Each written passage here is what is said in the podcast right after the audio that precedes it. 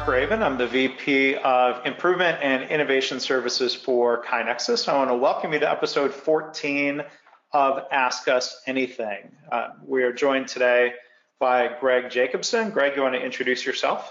Hello, I'm Greg Jacobson. I'm the CEO and co-founder of KaiNexus, and I'm really excited about episode number 14 of Ask Us Anything.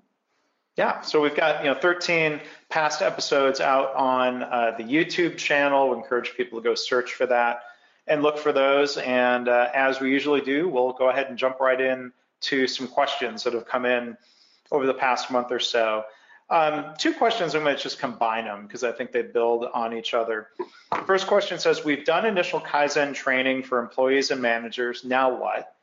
And then Cade asked, what are some of the leadership requirements in healthcare? So I, I combine those questions because I think the, the simple answer to what comes next after training is lead, you know, engage people, figure out what you need to do um, to go put that training into practice. Um, and, and Greg, I know you can speak to this. When you've trained people on Kaizen, it's one thing to know the concepts and the terminology, but uh, what really matters is, I think, learning by doing in the practice. Yeah, and I think what what's really important here is to get small wins quickly. Mm. And uh, what's interesting is is whether you're on day one or on day 10,000 of your journey, actually getting small wins is the core way that you're going to build a culture. So it's it's it's funny because the way to start is actually the way to do it but we kind of forget that there's nothing magical about going out and looking for waste and finding small, low cost, low risk opportunities to get better. And uh, the great thing about that is, is it's the best way to start. Yeah, I think you're right. There's there's nothing magical about it. I think it's a function of effort.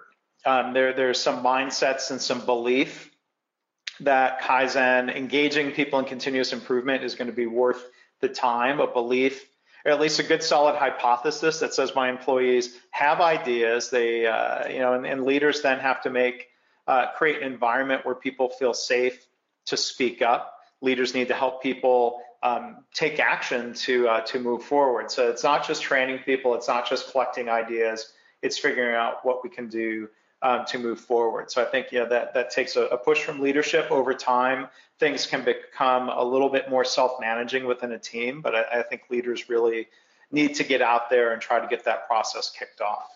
And, and remember the KISS principle: keep it simple, stupid. Right? Don't overcomplicate when you're trying to take your first couple steps in in developing a culture of, of, of improvement. Simply say, hey, what frustrates you at work?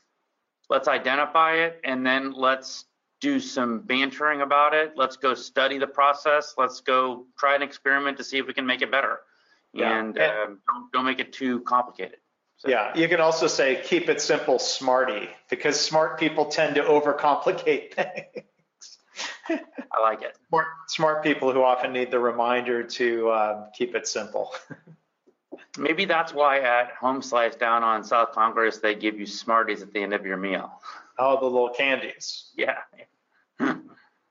we leave it an open question if they're giving them to you because you're smart or because they're hoping it'll make you smart. Regardless. Yeah. Um, so I think kind of you know dovetails into the next question here from Luz. Uh, what are some proven strategies to get staff to suggest or come up with projects. Um, so, you know, the first thing I'll, I'll touch on and then the question here, I think, is challenging the assumption that improvements have to be projects. Uh, projects are usually really big, team-based, relatively complex improvement activities. One way to get things started after training with leadership engagement is encouraging people um, to start small. Right. Um, a lot of times people will brainstorm big problems, big solutions, build us a better parking garage, and leaders can try to redirect people to point out small problems that hopefully have small solutions. And I, I think that's uh, as proven as any proven strategy would get, encourage people um, to focus on the small things to get started. And, and things that they have influence, so things that are in their 10 feet of where they work are a great place to start. And that's not to say that all improvement eh, are going to be what sometimes are referred to as just do it's. That's not to say that some things aren't going to maybe take a week or, or, two weeks to do. And that's not to say that some things really do take multiple years. I mean, you think about a master plan on on building a, a campus, for instance. I mean, that might take a decade. Right. The, the question is, is is the frontline worker best suited to get involved in something like that, or best suited to work on something that really kind of creates that power of habit loop that um, Duhigg refers to. So they kind of get that immediate, oh, I used to spend every day an extra five minutes looking for a file. I decided to restructure my files on my computer that made it simpler. I'm just making up an example, but um, they kind of get that get that um, habit right away. Yeah, and I think you know the best way to build the habit to build participation is to start small, and then people can work their way up to doing A3s, rapid improvement events, projects. There, there's a, a role and a time and a place for all of those modes of improvement, I would say. But I think starting small from the standpoint of um, psychology, brain science, other other sources we could point to says start small. What I think is interesting about this, Mark, is that when I mean this question talks about proven strategies to get really some initial suggestions of what I was referring inferring in this question, and uh, you know I said it partially in the first answer, but when when I started to engage our emergency department residents with uh, Kaizen improvements and Kaizen minded thinking, I just said, what frustrates you at work? because right. we all can think of the last shift or the last day at work where something frustrated them and like great well let's let's let's talk about that and see if we can study that to figure out a small change that we can make i think that's a great place so in in our experience if the leadership is creating an inviting culture then right. the problem isn't going to be the that initial because almost all employees want to engage if they feel safe in making their work easier. And right. so then it becomes an issue of okay how do we handle that initial influx which we almost always see when we're looking at improvement curves is that kind of bolus in the first month and then you kind of get more into a steady state. So i think that's a more interesting question to address at times when you're thinking kind of in your first 30 to 90 days yeah, and I agree with you. And what I hear you saying is, you know, leaders focusing on what they can do or what they need to do. Um, you know, the question, uh, not to make the, the, the questioner feel bad for how they phrased it, but it says, you know, how, what, what are the strategies to get staff mm-hmm. to participate? Um, often there's an implication, maybe it wasn't meant here. The implication is the problem is the staff. Why aren't staff participating, as in what's wrong with them? Now, I think if we ask why aren't staff participating, and there's great advice from you know Bruce Hamilton from the GBMP who says, hey, if you had a suggestion box system that failed, don't blame the workers, look at the system. Right. Um, others might say, look in the mirror and say, you know, and ask, you know, what what are the barriers? Um, right. Is it fear? Is it is it futility? As um, gosh, I'm blanking on the name. Uh, the professor from UT Austin. Um, um, David Yeager. No, different professor. The other professor. Um, I'm gonna. Uh, sorry for the dead air. Um, but he, uh, you know, wrote in Harvard Business Review that you know we often talk about fear of, um, uh, you know, as a reason for not speaking up. But but his research shows that it's um, futility that people just right. don't think it's worth um, the effort. And I feel um, terrible here. Can your employees speak freely is the name of the article from Ethan HBR. Burris. Ethan Burris. Highly recommended, even though, but maybe that's why I'm sipping on coffee to avoid an afternoon brain cramp, and that didn't work. But fear and futility, I, I think, are some of the things that, again, leaders can can help address. It's funny. We sent our lab who was we got a lab from a from a lab rescue organization which put us through the ringer, which is a side story. You you would have thought we were adopting a child. Regardless, we they build the, dog is probably about a year and a half. I think now in retrospect it was probably about eight months. Uh, the dog was kind of crazy at the beginning. We went to and didn't have you know we didn't have time, right? So listen to listen to all the mistakes, kind of right. Um, the the so we we outsourced the dog going to a boot camp, and really what we ended up learning, the dog came back well trained, but then we needed six sessions because it was really about us learning how to train a dog. I mean, the dog will react a certain way, and so it ends up always being how do you get staff to do something well the real issue is is how do you lead in such a way that encourages that behavior and yeah. so um, I, I, think that even can apply to that how to not that it, you know frontline employees are dogs but i think right. you get i think you get my point i do i do we have uh, another question here from jennifer when you encounter an environment where the bulk of participants are resistant to tools that formalize the change process, what tips or tricks have you seen work that can be used to get the champions to bring the doubters along? So I think, you know, uh, this may, you know, a question not just limited to Kaizen, but if you look at different um, change management models that organizations might be embracing, I think the key of the question, and I'll, I'll let you take a first stab at it, Greg, the key of the question is uh, people are doubters or quote unquote resistors, um, what can the champions of the process do to bring them along? Well, I think there's really two fundamental answers for this. The first is is how do you phrase things and how do you present things in a way where sometimes people don't even realize they're doing improvement science. You know, they're, they're they don't even realize that they're doing Kaizen. So you, you take it to the level of the person in trying to make their, their work easier or whatever that person's goal is, figuring out how to loop the improvement work into making it easier for them to accomplish the goal. So I'd like to hear kind of your thoughts on that. And then, and then the second part of that answer, I think is quite frankly, sometimes some people need to get off the bus.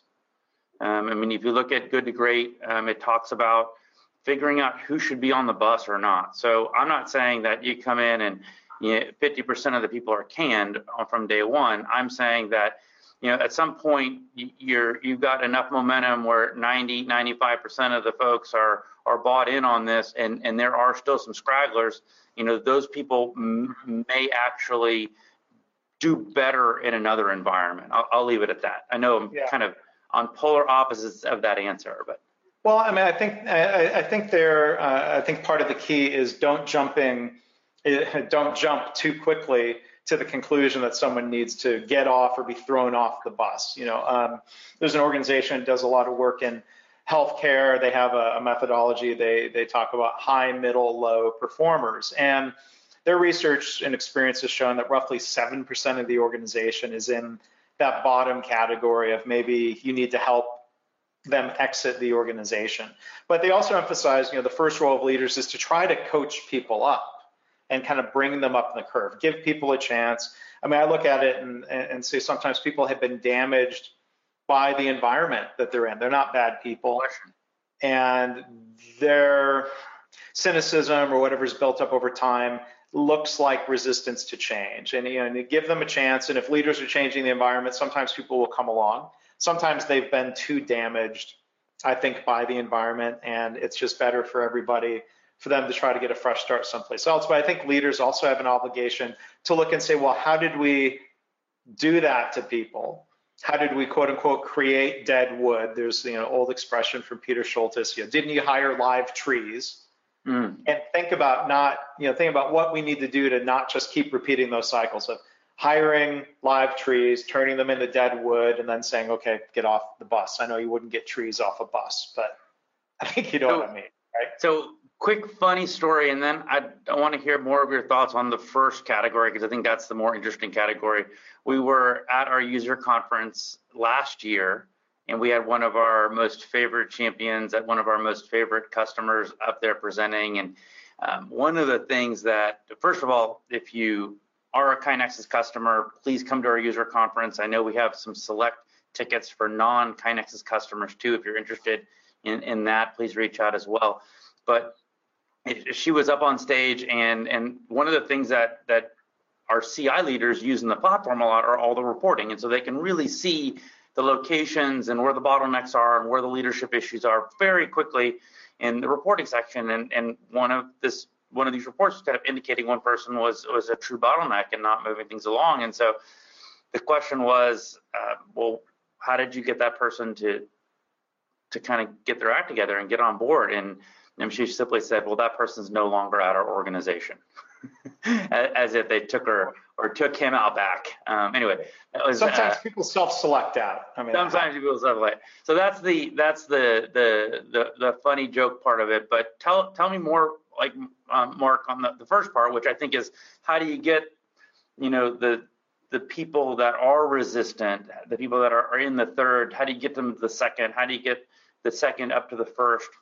I kind of gave the the answer of talking their language, figure out what their goals are. But do you have any other thoughts yeah. on that? Well, I think that helps uh, a lot. Um, you know, I mentioned in the last webinar that I did on bottom-up improvement, something I've been studying called motivational interviewing, which is a methodology when applied to the workplace, is all about leaders drawing out from people their articulation, the employee's articulation of their motivation. And hopefully there's alignment in the organization. If there's not, that's probably uh, an organizational problem that uh, has uh, steamrolled over time.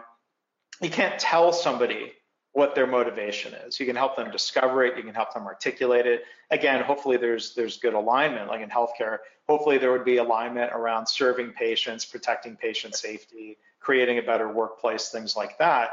Um, but uh, the one thing I would add when you talk about people being doubters or being resistant, one of the lessons from motivational interviewing is the recognition that resistance is a normal step in the change process.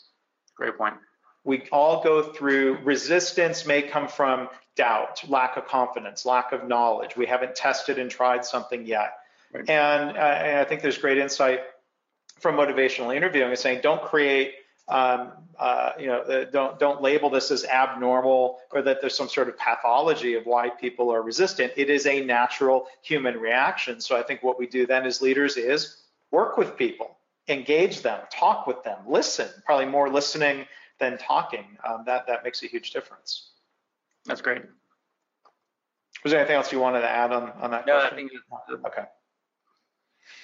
All right. So we have another question from uh, Yvette in terms of continuous improvement policy and procedures, what should be included that assures the effectiveness and sustainability of organization-wide continuous improvement initiatives? So in terms of policies and procedures, I mean, we can talk about a number of things. One would be, I think, policy around leadership behaviors. Um, I've seen organizations that do a really good job of articulating here are the expectations of leaders at all levels of the organization in terms of your behaviors and daily and weekly activities. What do frontline managers need to do? What do middle managers need to do? What do executives need to do? You could call that a form of, of policy, I guess, for the organization. Um, what, what, are your thoughts on that, Greg? Whether it's related to technology as as a procedure or or other factors? Yeah, I think that to me, I think of creating a standard. I think that's an, a really important concept when you're when you're thinking about how do you get an organization to have that momentum. Because, for example, let's say let's say your organization had three locations, and all three locations did everything completely different. And we know that an organization and a lot of the motivation comes from from leadership. So if if those three are completely siloed, and the leadership changes in a really high performing location, and then uh, you know, location one actually is now one of the underperforming locations. Uh, location two is, is, you know, now better than location one in this.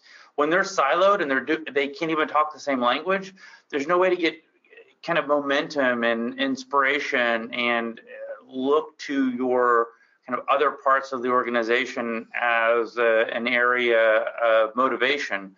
And so I think once you create that standard, all of a sudden you are going to create some multidisciplinary teams. And so the more that everyone talks the same language, I'm not saying that everyone has to do everything exactly the same way, but they they at least could they could sit in on a huddle meeting, they could sit in on how they do an A3, they could sit in on how their idea board works. And in about a minute or two, they go, oh yeah, okay, that they do it. Okay, I'm there. All right, let's go versus, oh, well, I need to now sit down for two hours to explain to you how we do what we do. So I think that's an important an important part, you know, with regard to doesn't have to be exact. It's not cookie cutter, but there needs to be themes and a standard throughout an organization how they do things. Yeah, and I, and I think standards can include language and terminology that's used, um, developing um, common language that helps people um, compare notes on what's working in terms of methodology. Um, what's, what, what's so fascinating, Mark, is um, when people start using KaiNexus, we, we go through a discovery process, and, and really what we're doing is figuring out what's current state. Yeah. And, and, and identifying through the implementation of the software, okay, what are y'all actually doing with improvement? What does that what does that look like?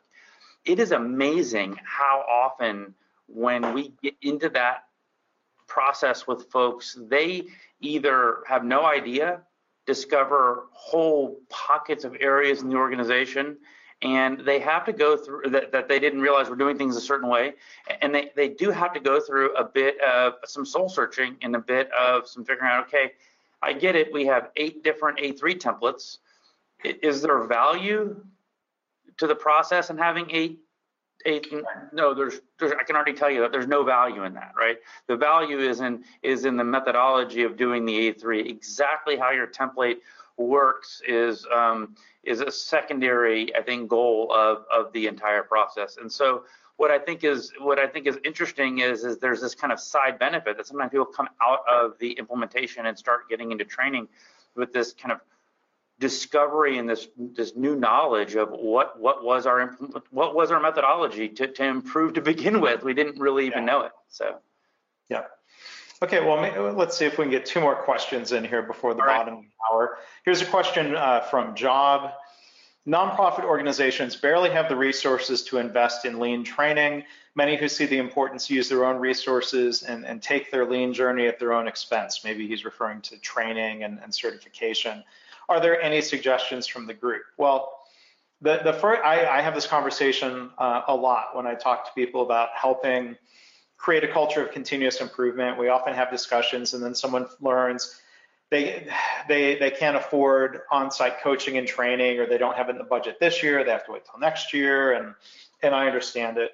Um, there's a couple of suggestions. One, I mean, you know, I point people, you know, that books are inexpensive ways to learn. Um, to, to use that as inspiration to go and uh, try some of your own experiments with lean and continuous improvement. I think KaiNexus has a lot of great webinars, free webinars. Um, my friend Karen Martin has a lot of um, really great free content on lean, value stream mapping, different practices. You can find her website, um, ksmartin.com. And I'll also mention our friends and partners at Gemba Academy.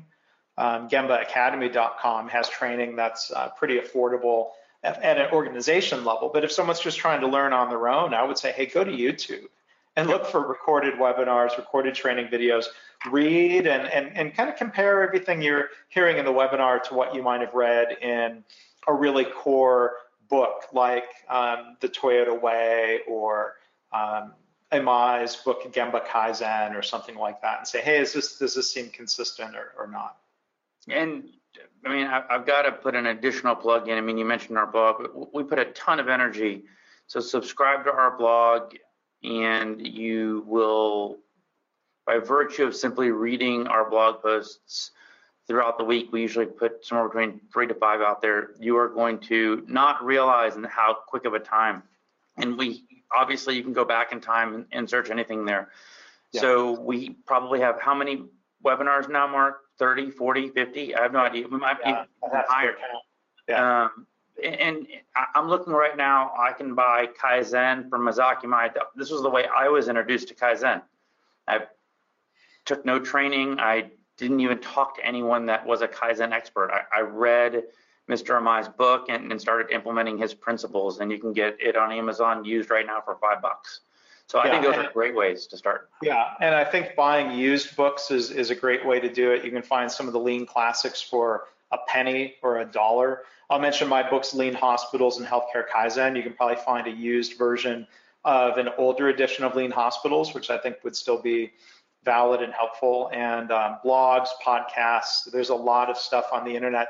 Um, most most of it is good, but it, there's a lot of it that's uh, there's a lot of it that's free. There's some that I take issue with, but that's a different that's a question the person didn't ask. If different different podcast. Um, so one last question here, and I'll, I'll let you take um, the first um, answer here. It's from Don. Um, how can I demonstrate the benefits of implementing KaiNexus and process improvement strategies to improve patient flow through the ED, a topic near and dear to your heart as an ER doc, and the rest of the hospital so that hospital administrators will hear and understand. So I think it's a classic question of somebody trying to sell up in the organization, right? I think that if, if you're in a hospital setting, then there is no hospital I'm aware of that's not trying to increase flow in the emergency department. So so to me, I think it's, it's very simply make sure that everyone knows what the current status of your flow is. And then as that, those numbers, as your door to doctor, your door to dispo, or your, you know, your doc to dispo, your, your dispo to actually leaving the ER, as all of those things improve, um, people are going to wonder, how did you make that happen? And uh, at that point, you're going to say, well, you know, actually took some hard work but let me show you how we engaged our 100 ER staff, actually implemented over 350 improvements that all directly related to flow over the last year. And none of them will blow you away, but um, here are some of the rock stars that we didn't realize was going to have a huge impact, but it did. So you got to give some examples. People like stories, and then little by little, those all those really add up. And so, uh, to me, I think the proof is in the pudding at that point. point and and I wouldn't focus on the methodology as much as I would focus on the outcome because I think if people see the outcome they then they say well I want some of that and then you can backtrack okay well let me show you how to get to that point. Yeah. Mark? Yeah because a lot of times people will say I don't have the budget yet to do this organization wide so that, that's where a small test of change a pilot um, can be effective. And well, I would hope in any successful pilot of um, continuous improvement strategies with KaiNexus software on top of it um, is going to lead to really noticeable results where someone's going to look and say, well, we, we want to scale that across the organization. Um, I've seen times where people start with lean or continuous improvement in the middle of the organization or kind of a guerrilla activity um, within the organization and and that sparks interest because of those results. Sometimes it doesn't. I mean, I think there's a risk of that. Um, but sometimes leaders at the least will say, "Hey, I like the results. I want to see more."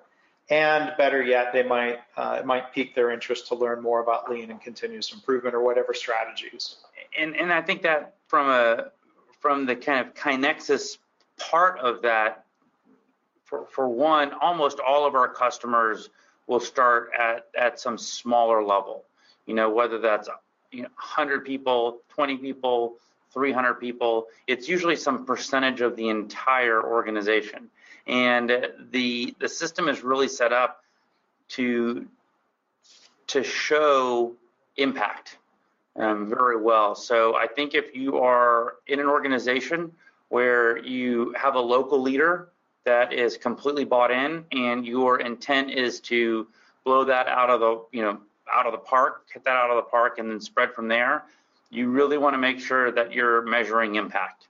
If you already have the senior leadership bought in and, and they don't necessarily need all the little decimal places in the exact right order, then I would probably de-emphasize uh, measuring all the exact impact exactly and just like just go forward and conquer. But um, there's a to me, this is almost almost how every organization starts, Mark. I mean, they all organizations that have never heard of these principles. I guess there's probably some people that under that hear of the principles and immediately take to it. But I would say that those are those are the minority of people. I would say the majority of people come to it by saying, how is that organization so good at what they do? And then backing into it. Yeah. Okay, well, we'll leave it at that. We're at the bottom of the hour. And uh, as always, 30 minutes of Ask Us Anything with great questions from our KaiNexus community. um, that goes quickly. But I'll encourage people, uh, if this is the first one you've listened to, go and subscribe to our YouTube channel and check out the Ask Us Anythings. You can listen to them through the KaiNexus podcast, which you can find at kainexus.com slash podcasts, iTunes, all the usual places. Um, check out our blog, blog.kainexus.com. And um, also make a quick plug for the next webinar, the presentation style webinar that's coming up next um, on August 30th. It's titled Teaming with Patients to Improve Safety. And it's something I hope that mm. people will be interested in, whether you work in healthcare or uh, if you are a potential patient, which is, I think, everybody. So we're going to be joined by Laura Townsend, who is the co-founder and president of a nonprofit um, I'm on the board of. Uh, it's, it's they're called the Louise H. Batz Patient Safety Foundation. and She's going to be joined by a retired physician leader and a nurse leader um, talking about how we can all partner and work together um, to help protect patients. So that's going to be um, August 30th. Go to kainexus.com slash webinars. Um, Greg, do you have a, a final thought for the, uh, for the audience? My, final thought is there's no better day than today to, to spread continuous improvement. So get out of your offices, go to Gemba and start, start spreading the word. All right. Thanks, Greg. Thank you.